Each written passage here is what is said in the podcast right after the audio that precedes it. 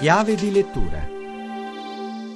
Buonasera ad Alessandra Rauti, a chiave di lettura edito da Bompiani, Preghiera d'acciaio. La firma è quella di Angela Bubba, giovane scrittrice calabrese di talento, tanto da vincere il premio El Samorante ed essere finalista al premio Strega e altri ambiti riconoscimenti. Nelle pagine la storia dolorosa e coinvolgente di sei ragazzi uniti da un terribile evento. Ascoltiamo Angela Bubba era la storia um, di sei ragazzi che hanno subito un trauma comune dal medesimo carnefice che tentano di inseguire fin quando non si ritroveranno tutti insieme di fronte a questa persona che ha danneggiato le loro vite, però ha fatto sì che sviluppassero questi ragazzi anche una forza disperata, feroce. Specialmente la storia è condotta attraverso la ricerca um, in comune ma anche appunto solidaria della protagonista che è accompagnata quasi da due angeli custodi, ovvero lo zio cacciatore e un professore che la guideranno verso questa ricerca. Una storia moderna dunque, ma perché si allunga l'ombra di Alessandro Magno?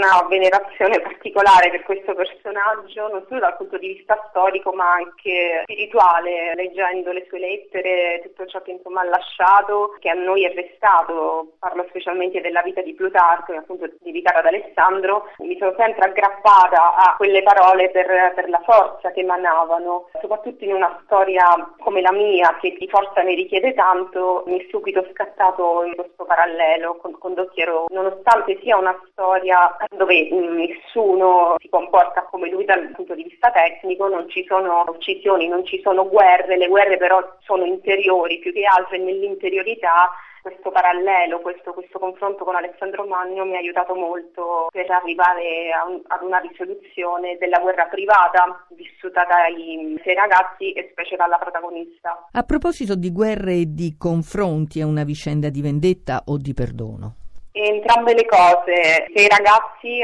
all'inizio accecati dal rancore verso quest'uomo, verso questo comune carnefice, ma anche verso se stessi, hanno in mente una vendetta molto istintiva, quasi animale, però all'interno del libro voglio far um, emergere il concetto che appunto una vendetta fine a se stessa non è molto utile né per chi la riceve né per chi la fa. Il problema poi di chi ha vissuto un, un trauma del genere è appunto arrivare non tanto a perdonare quella persona che è causa del male, ma anche perdonare se stessi. Passo ulteriore, molto più doloroso, il perdonare se stessi oltre che il perdonare l'altro, che questi ragazzi, specie la protagonista, tentano di fare. È tutto, scrivete a chiave di lettura chiocciolarai.it a risentirci venerdì.